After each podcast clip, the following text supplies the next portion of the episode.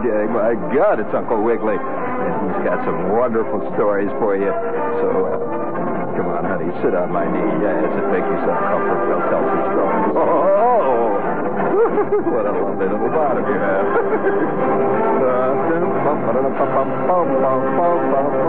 One, two, three, four. Ein.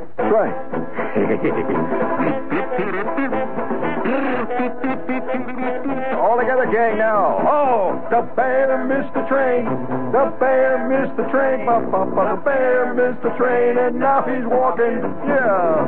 The bear missed the train. Oh, the bear missed the train. The bear missed the train, and now he's walking. Walking by, and now he's walking near. He's walking in a car. He's drinking a glass of beer, yeah. The bear the bear missed the train, and now he's walking. All right, have a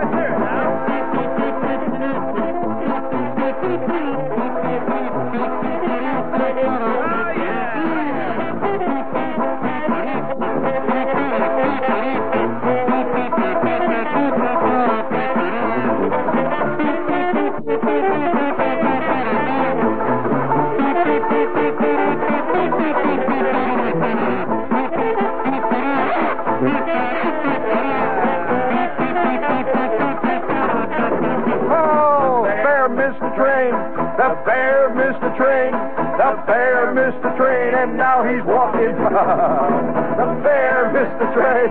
The bear missed the train. Silly. The bear missed the train, and now he's walking. Oh, he's walking near. He's walking near and far. He's walking everywhere. He's walking all. He's walking all around, and now he's walking in your hair. Yeah, the bear missed the train. The bear missed the train. Oh, the bear missed the train, and now he's walking.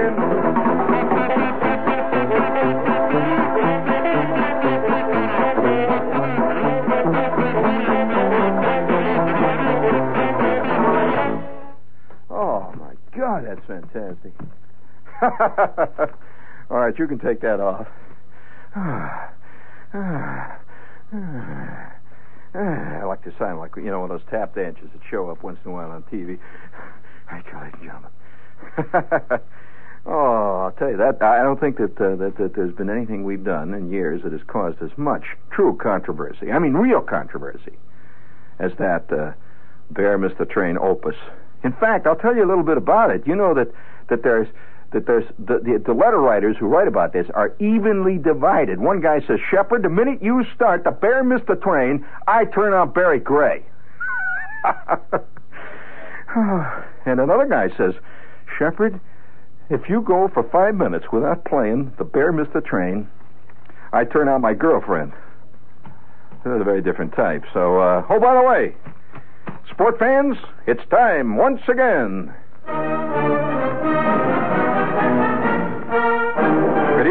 Sport fans. This is Spike McBullet with tonight's Sports Report. Tonight we salute another great champion.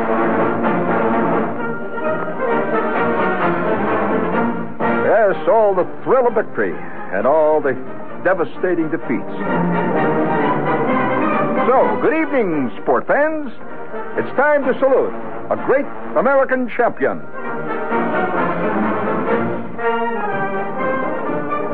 It isn't often at this corner in the sports desk that a fan gets saluted, and tonight we're going to salute a great champion. He performs out in Cleveland, Ohio, and we'd like to listen, if we may, to the story of this great champion tonight. Among regular patrons in the upper deck boxes at the Cleveland Indians baseball games, Mr. Paul Headland is known as the Glove. Those who view him occasionally from a safe distance call him an overgrown kid with a baseball glove, but we do not take that view. Here is a true sportsman. Undergrown little kids in the stands mistake him for a bully, a meanie, or a greedy old man. Ushers sometimes chastise him for being a nuisance.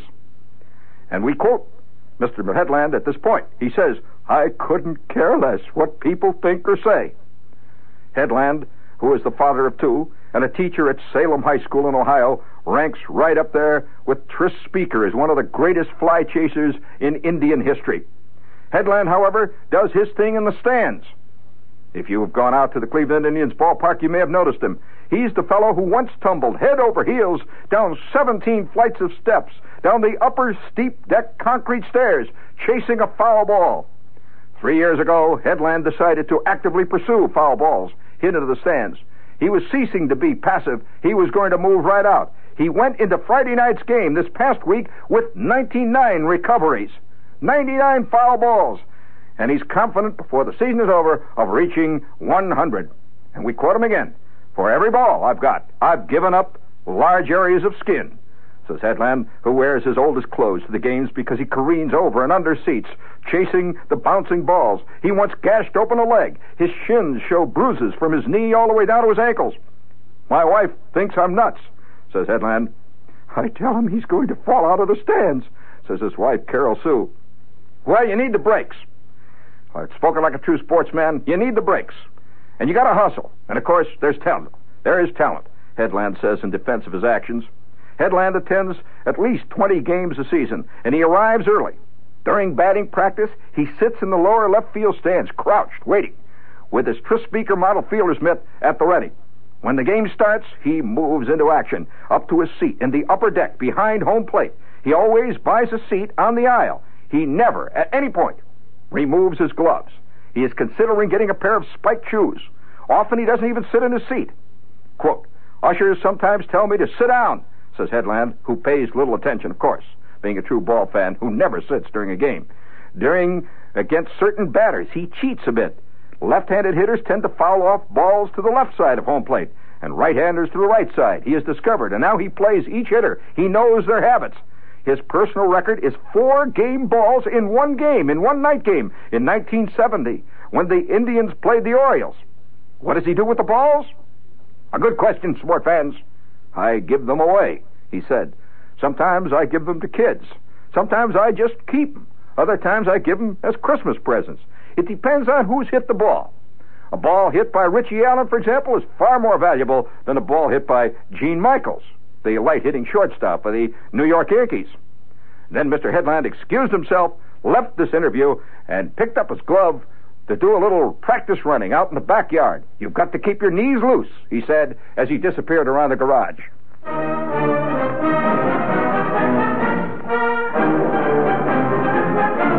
So tonight, the Sports Desk has saluted Paul Headland, champion and American sportsman.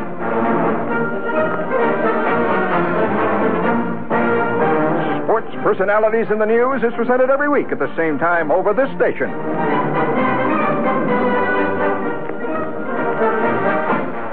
This is Spike McBullet, your coach in the stands. To all of your sport fans and all of you fans of any sport, everywhere, wherever you might be tonight, remember, it ain't how you play the game, it's whether you win or not. That's what counts. Tonight's Sportsanality program was produced by Roone Arledge. Directed by Chris Schenkel. Photography and additional bombast by Howard Cosell. This is the Blue Network.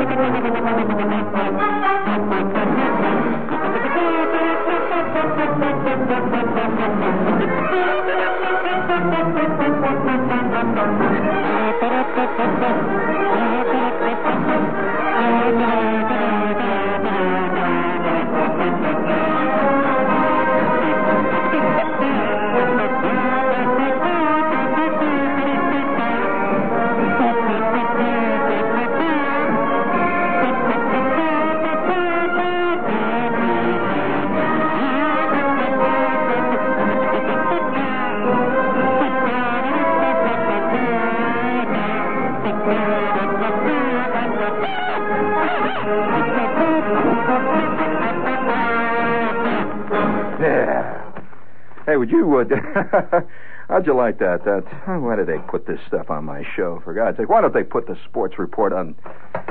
You know, damn. But hey, wait before you put that away, can I can I hear just the last?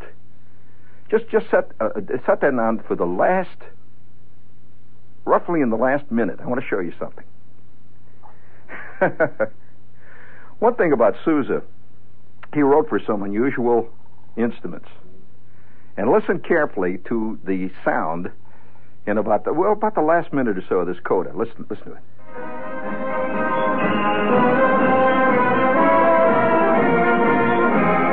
Okay, you hear, hear, hear what's in the background there?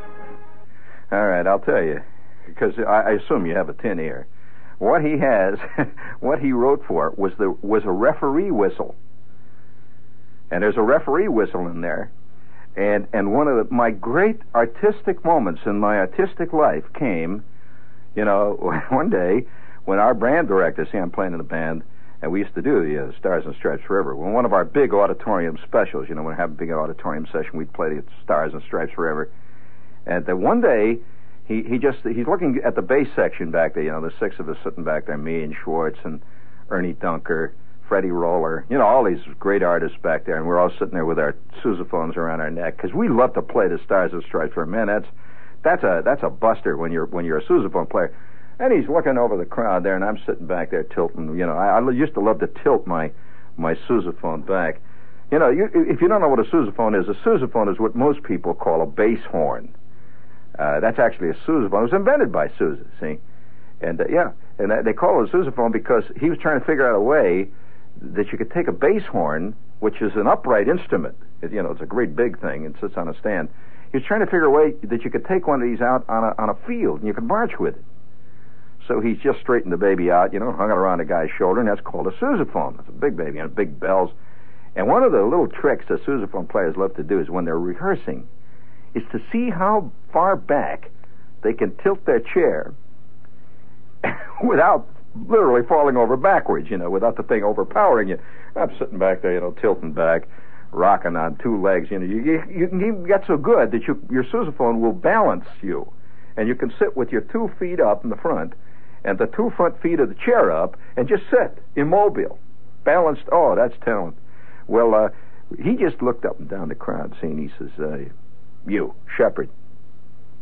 He says, tonight at the concert, and I think, oh boy, here here we go. You know, I, I was always getting hell for my because I used to ad lib a lot on my sousaphone. Yeah, I used to t- once in a while I would play the clarinet part because uh, they always had the great part. You know, they would go they get these trills. You know, and I'd play the clarinet part. Once in a while I'd play the peckhorn part, and uh, occasionally I would fall in with the trumpets, play their part. They have the you know the great. Uh, the great uh, trumpet fan. You know, da, da, da, da, da, that's the trumpet part. See, the bass part is, uh, uh, uh, you know, so you like to play the the good parts once in a while. He he points to me and says, "You Shepherd, tonight at the concert, I want you on whistle."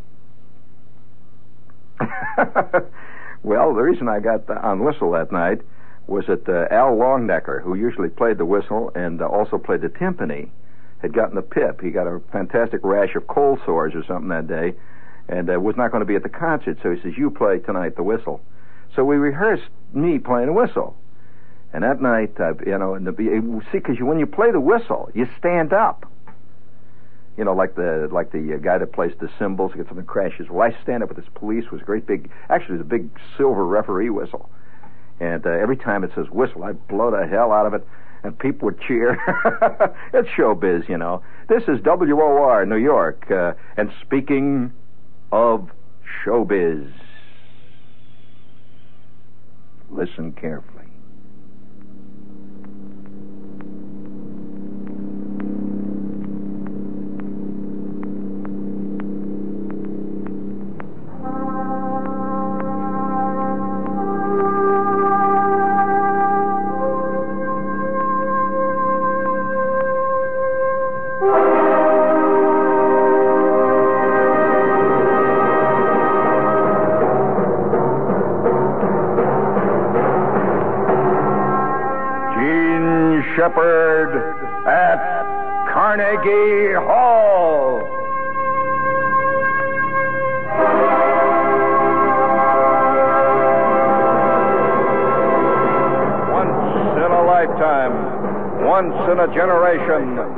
Artistic event of outstanding importance occurs.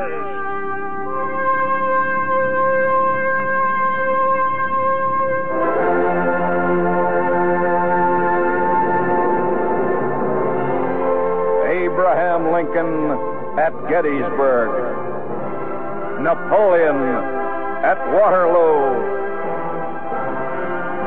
Jean Shepherd at Carnegie Hall.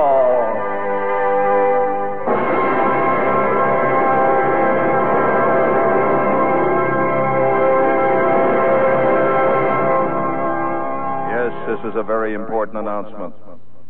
If you miss this very important announcement, you are really going to be sorry. I, Jean Shepherd, your fearless leader, am going to do one show in New York this season. I repeat, one show. So if you boot this one, you have no excuse. Do not say you were not warned. Jean Shepherd at Carnegie Hall.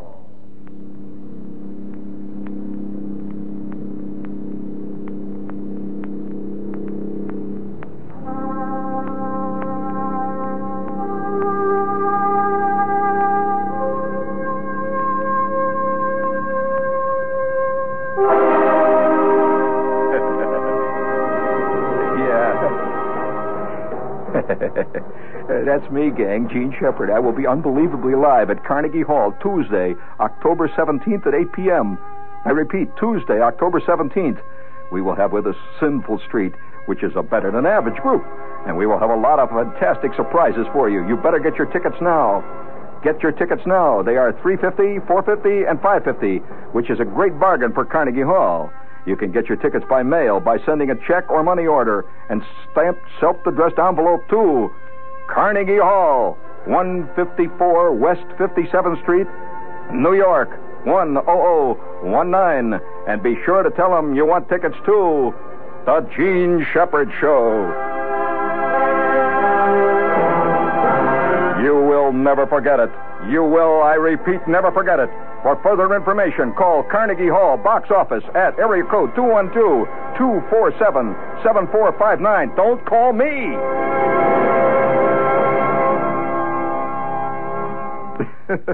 man, thank you. Oh, what a production.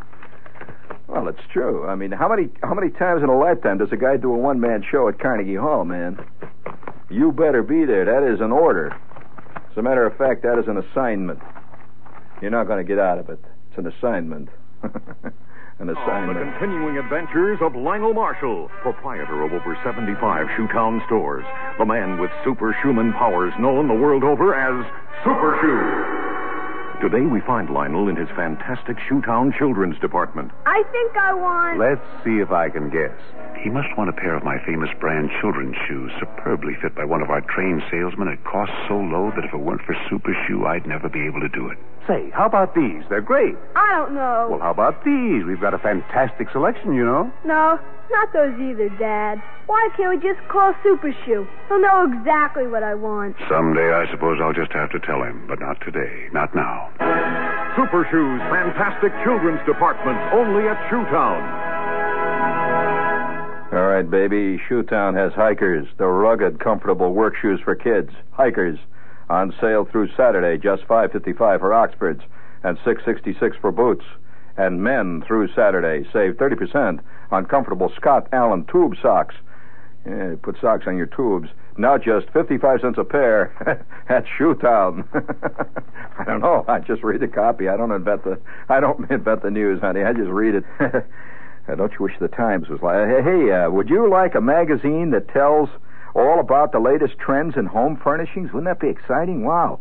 A magazine with nearly a hundred pages, bursting with colorful ideas for decorating your home or your hovel. Well, Sunday's New York Times has it. It's The Home, that's capitalized, by the way, a complete magazine devoted entirely to living at home. which is what some people often try to do. In the Home magazine, you'll discover, for instance, why modern design is gaining wider acceptance in home decoration. Yes, here's a shopping guide, a browsing guide to home furnishings today. The Home magazine, a big added attraction in Sunday's New York Times. And let's see, they have a couple of other little goodies going this Sunday, so uh, be sure to pick up your New York Times this Sunday. Should weigh about 15, 20 pounds this week. So get your copy of Sunday's New York Times. And for information about home delivery of the Times, call MU70700, area code 212, of course, MU70700, the friendly New York Times. Uh, how's this grab you, gang? If breakfast leaves you cold, it leaves you cold. You sit there and say, I don't want to eat. Uh, warm up a nice hot dish of Wolff's Kasha.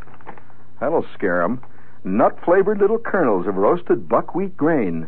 Now you might expect to find Wolff's Kasha at the supermarket in the cereal section, but it is not. With all the fantastic vitamins, minerals, and protein in Wolff's Kasha, you might expect it in the health foods section, sitting next to the tiger's milk. But it's not. With all the exotic dishes you can make with Wolff's Kasha, you might expect it find it, you know, sitting next to caviar in the gourmet section. But it isn't. Well, where the hell do you get it? Oh, try the kosher section of your supermarket. Wolff's Kasha is probably sitting right there next to the gefilte fish. Now that you've uh, finally found, you found Wolff's Kasha on the shelf, find out how to make great experiments with it. In fact, they have a fantastic recipe for Kasha popsicles. For a free copy of Wolff's Kasha Cookbook, which is an incredible book, fantastically illustrated, write to Wolff's in care of me. Wolff's in care of me. That Wolff is with two F's. W-O-R, New York, 10018. And uh, let's see, do you need tires? Well, uh, see the tire pros at your local General Tire headquarters for all your tire needs, from sports cars to sedans, from sedan chairs to compacts to king size cars. General Tire makes the tires you need. So you go down to your tire that with a big red G there, General Tire, and you ask them about those fantastic belted radials. And in the Bronx, you can see good old Murray Lester or Sam Ayola at Bronx General Tire, 579 Grand Concourse, of which there is no grander. Uh, oh, yeah, you know, I'm. I just have to. You know, speaking of, uh, of I, I can't forget though that guy's crouching out in the stands there right now. Probably tonight. Uh, Cleveland's probably playing a night game. He doesn't know who the hell's winning or anything. He just keeps watching for those fouls. Now you know the reason that that is such a great story is that there hasn't been a ball fan ever to himself hasn't said. I say there is no ball fan so dead in the head who himself has never said, I wish I could get a foul just once.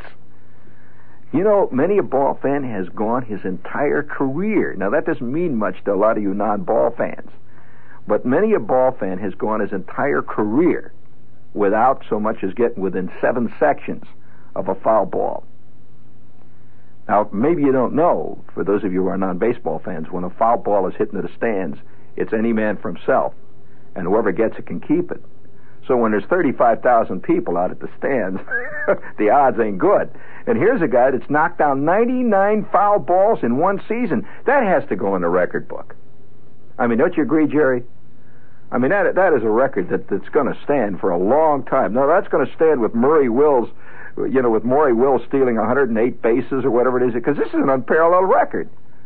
I mean, it's like a guy winning. It's roughly the same as a pitcher. All of a sudden, comes out of the Bush leagues and he wins, say, in one season, 74 games. I mean, that would just play hell with the records, wouldn't it? I mean, it would be forget it you know. Well, here's a guy that's caught 90, and he's confident of making 100 by the end of the season. Well, now, you know, this is, well, how many home games did he play?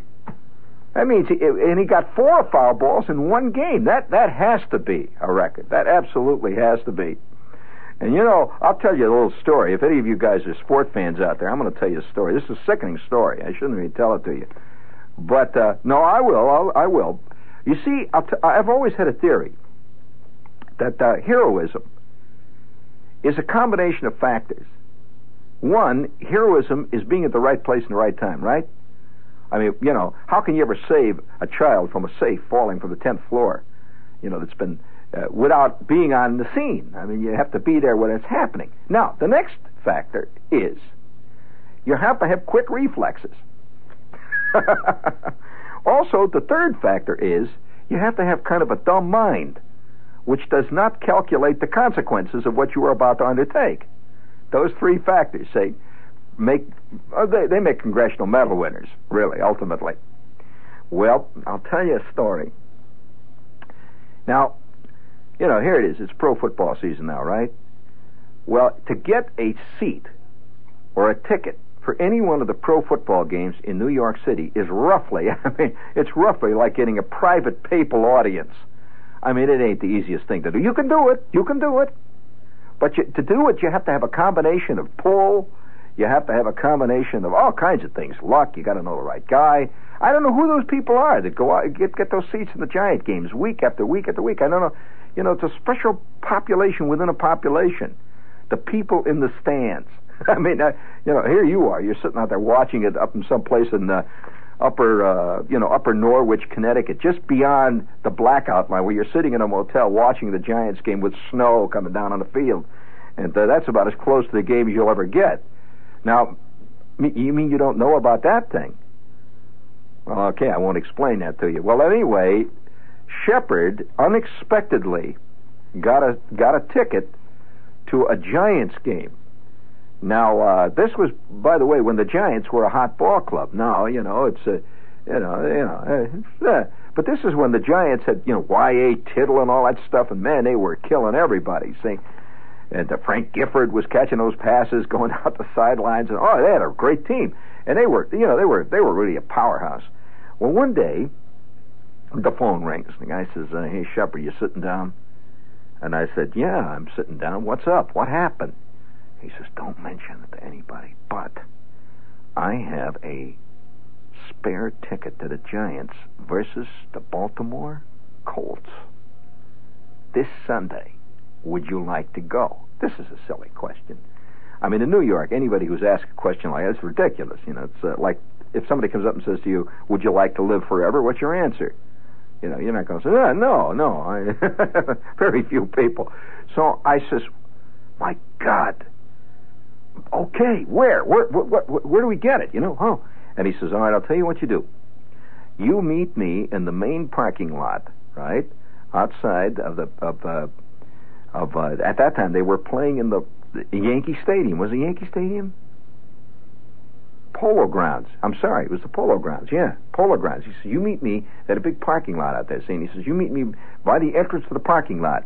He says, the one when you come right off of the Triborough Bridge, you get in there. I see, I says, okay, I'll be there. So it was a bitter cold day, as it is often uh, during pro football. The end of the season, one of those really desperate games where the Baltimore Colts, you know, with Johnny Unitas, they're battling down the, and 28 million people are out there. Oh, you never saw such a crowd in your life. It's a fantastic crowd. And if you've ever seen, had the chance to see a football game or anything in the Polo Grounds, you know, they always write about Ebbets Field and what a great feeling. But I will tell you this Ebbets Field, and I saw a couple of games at Ebbets Field. Polo Grounds, it was a, a, a special feeling. You ever you ever been in the Polo Grounds? You know that special feeling. It's it's a really intimate feeling. It's a, the the stands towered up, and there was a kind of a deep shadow that would drift down, and it, it, it sort of enclosed you. It was a really a really an, an interesting field, and so I, I'm out there, you know, like a half an hour early. See, I'm going to I'm going to see the football game, and there's thousands of people coming in. And this game had been built up. You might remember back in the days when when Y.A. Tittle and, and Unitas were having these great duels, and they've been built up for you know for for weeks. This is going to be the big game. See, so thousands of people are tied for first place in the NFL and all that jazz. It's about uh, you know second to the last game they're going to play before the big uh, you know the big championship game. It's a fantastic crowd out there, and the and the people came there uh, to just be outside the stadium. Did you know that? That uh, I mean, who didn't had no chance to get in. I mean, they didn't come there hoping for a ticket, but they would sit out there uh, outside of the stadium, polo grounds, and they would have their transistor radios and they're listening to the football game, and then they would hear the cheers, you see, coming right out of the stadium. You hear, wow, you fantastic cheers. And he has a feeling like he's actually at the game, because, you know, there he is. They're selling programs and scorecards and all that. It was that kind of scene, see. So I'm, I'm out by the parking lot there waiting for my buddy to come. I'll tell you who it was. It was a guy that owned the Limelight, and uh, an old friend of mine, see. And uh, he, he, he comes ambling along uh, in, in his old station wagon. I says, gee, hey, you know, hey, how are you? You know, and there he is. And he's really got the ticket. See, I figured at the last minute he would say that his mother, who has a wooden leg, insisted on coming, you know, the only game she'll ever see in her life, and that stuff. You know, you always expect that. And sure enough, he drives past me in this old station wagon, and his hand shoots out of the window, and he's got these two tickets in his hand, see. He just holds them up like that. And of course, 19 guys tried to kill him right there, see. And they, they were, they were a special color in the polo grounds. They had a special color. If you were within the 30 yard line, from one 30 yard line to the next 30 yard line, that means right around the 50 yard line, which are the greatest seats in the world. If you were in that area, they were yellow. So he holds up these two big yellow seats. My God, I'm not even going to seat. See, I'm going to be right there where it's happening. See, so he holds it up. Well, I, I wait. He parks the car, and it's cold. Oh man, was it cold! It was like, you know, some nights uh, in New York, as as as the sun starts going down, it starts getting colder and colder. And uh, here it was about 1:30, and already it's it's down around 10 or 12. A bitter cold day, and Sunday. And Sunday seems to be colder than any day in New York for some crazy reason. It was cold, man, was it cold. So I've got my sheepskin coat on, and I've got, you know, I've got my boots and the whole bit. And uh, along comes my buddy. He comes out of the crowd there, and he says, "Come on, let's go, man. We want to get. We don't want to miss the kickoff." See, the crowd is pouring in, and he's got a hold of these these tickets. Well, believe me, uh, they were mugging guys in the crowd for tickets. You hear a scream, and the body would fall, and six guys would run off into the darkness with his ticket. You know, so see, he's holding the whole. He's got a hold of the ticket. So we get we go through the turnstile.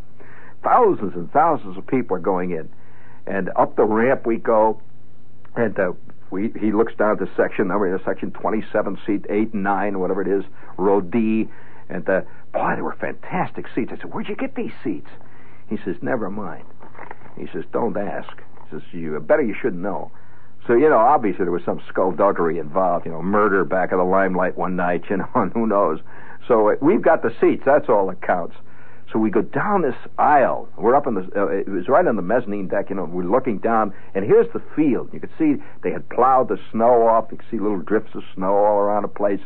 And the, the grass was kind of brown and green patches and those great big white lines. And they had flags. Yeah, of course, you know they had the, the flags for the for the 50 yard line, the, the you know all, all the 10 yard lines all the way down to the goal line. Had little flags up there. See, they were all set in the snow, and out on the field the, the, the ball clubs were, were running around getting warmed up. You could see their breath blowing, and you see Tittle down there. He wore this uh, he wore this skull cap all the time. He had this little round skull cap. He was bald as a billiard ball. He had this skull cap. He's flipping them passes back and forth. Man, he had shoulders on him. Say, and you see Gifford going on there grabbing him in those hook passes.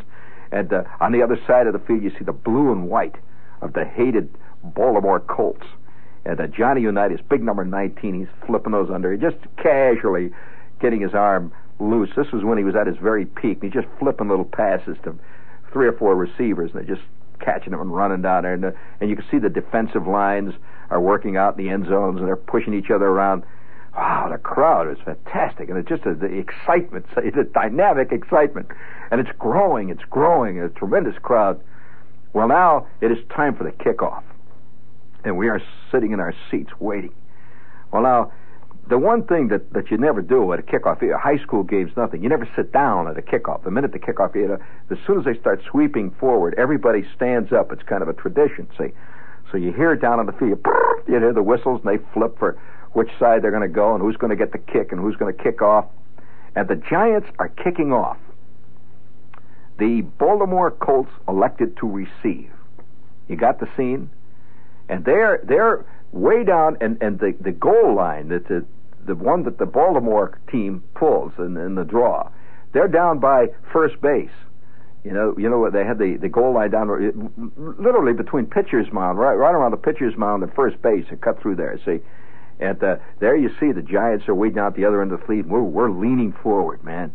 And the kicker, I don't don't remember who it was, but the kicker for the the uh, Yan- the uh, the Giants sweeps forward and man, you could just hear the sound of that boom. You know, you don't really hear that on, on TV. You know, the real sound, see, it just goes boom. You know, that that kick of a football is a distinctive sound. In fact, if I were if I were producing football games for television, the one thing I would do, I would have a special uh, shotgun mic that would pick up the sound of the football They don't do that. You hear a lot of people yelling. You also hear once in a while Howard Cosell constantly. But uh, I would love to hear the sound of the football instead of old Howie occasionally. See, but that's a great sound. Any of you have ever heard the sound of a football being kicked in anger? I mean, I don't mean just kicked out in the backyard. In anger by a pro. That is a special sound. It, it's got a sort of a, a ringing, hollow funk, you know. Boom, it goes. Boom, and that ball arches up way high. Man, these guys know how to kick off. You know, that ball is, is like 18 stories up in the air because they want that high arching kick so he can't get the run back. See, and the ball is coming down around the goal line. See, and the, the Baltimore the Baltimore receiver, there were two receivers right under the goal line. One guy grabs the ball, see, and he, he immediately cuts for the sideline and tries to cut back. And you could hear the sound of the tackle. So you, Sam Huff or somebody moving forward, just go, you hear that bump, you know. Down they go, and up they, they're, they're immediately up, see, and the ground is as hard as a rock. And you can see the breath rising from the football players down there. Now they they go back into their offensive huddle. You see Unitas standing. You know, Unitas always looks around. He, his head goes up and he's looking at the defensive line back and forth. And then he ducks down, and the, the offensive team is in two rows and two tiers in front of him. You can see him talking away there. See, Unitas is one quarterback that calls his own plays, right? So he's down there calling a play. And there's dead silence in the crowd waiting. And sure enough, the first play, Tom Matte takes the ball off left guard for 12 yards. He just zap right in, see? And the crowd, wow! You know, defense! They're starting to yell already. See, defense. Well, the game proceeded. Great game. And now, by the end of the first half, the score stands at seven all. Each team has scored a touchdown. And it is really getting cold. The temperature now is down around three degrees. And it's getting it's getting very gloomy in the stadium. You see, as the sun went down, that was a big high. The stands were very high out at the polo grounds, and there were hills out there. You know those hills around the polo ground. And as the sun began to slant down, it was almost black in the in the polo grounds. They turned on the lights. Boy, did it get dramatic at that point. You could see their breath, big white clouds of breath coming from the defensive huddles. And now the, the second half begins. In the meantime, Marty, my buddy, Marty Lauren, who was one of the owners of the of the Lima, he whips out of his out of his poncho, this great big fur poncho, and he takes this this flask out, and he says it's Cointreau. I says Cointreau at the football game. He says, yeah, Cointreau. He says it works. God, was it hot? You know that stuff just sizzled down your throat. Ah! You know, at the, yet, you know, we were so cold that drinking this stuff had absolutely, it, it didn't do anything. You know, your body was burning up this stuff. Well, now it is late in the in the fourth period, and it is a ding dong ball game. I mean, a real ball game. They are battling down to the wire. The score stands at something like twenty to eight. Yes, it was twenty to eighteen. The Giants were trailing, and they had about two and a half, maybe three minutes to play. And the Giants have been driving all the way down now, and they are now they are now at about the 30 yard line. And uh, you can see Tittle down there waiting. You know, he's looking looking over the defensive line. The defensive they were they were really stunting on him. They were doing all kinds of stuff in the defensive line.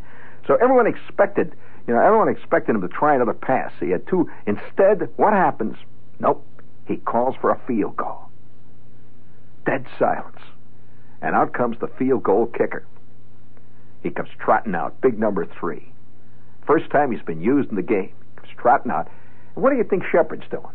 Well, Shepherd, for some insane reason, which I have never yet been able to, I had a terrible desire to have a hot dog.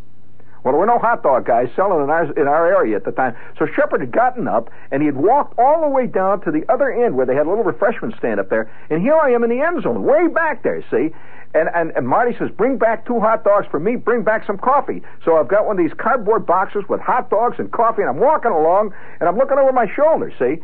And they're about to kick that field goal. And I see them lining up. I look back, and I'm trying to go through the crowd with my with my coffee, see? And I hear behind me, I hear the signal, the call, 7, 8, 18, 9, 9, 6, yellow, 1, 2, 3, 4. And then I hear, dunk, like that. And I hear the crowd, wow, tremendous roar. And all I felt was this fantastic shot. I got it, it was like somebody really hit me from behind, somebody with a head, you know, down. It just went sock, and the coffee flies over the place. I look around. I have been hit by the damn football. Now, if there's one thing the football fan wants, it's a football getting hit in the stands. Shepherd gets hit with it, and I'm looking the wrong way. The ball hit Shepherd, bounced up, and 17 guys fought over it. I could have caught that thing and had it in my hip pocket. I lost the coffee, I lost the hot dogs, and what's worse, I lost the damn football.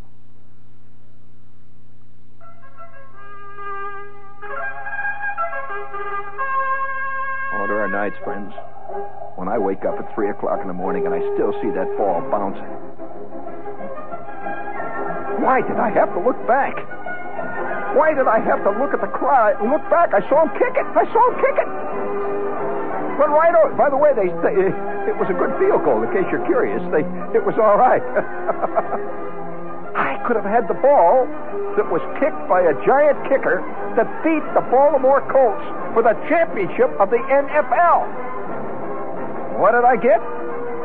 I'll tell you what I got. Coffee all over my pants. I got some mustard on my new coat. That's what I got. Never forget it. And so tonight we salute Paul Headland, sportsman extraordinary. 99 foul balls in one season. Incredible record. And so think clean thoughts, gang. Don't push too hard. It won't do you any good. And don't you forget Carnegie Hall, the 17th of October. Did you hear what I said? 8 p.m. That is an assignment. If you want to find out more about it, you call Carnegie Hall Monday quick. Quick.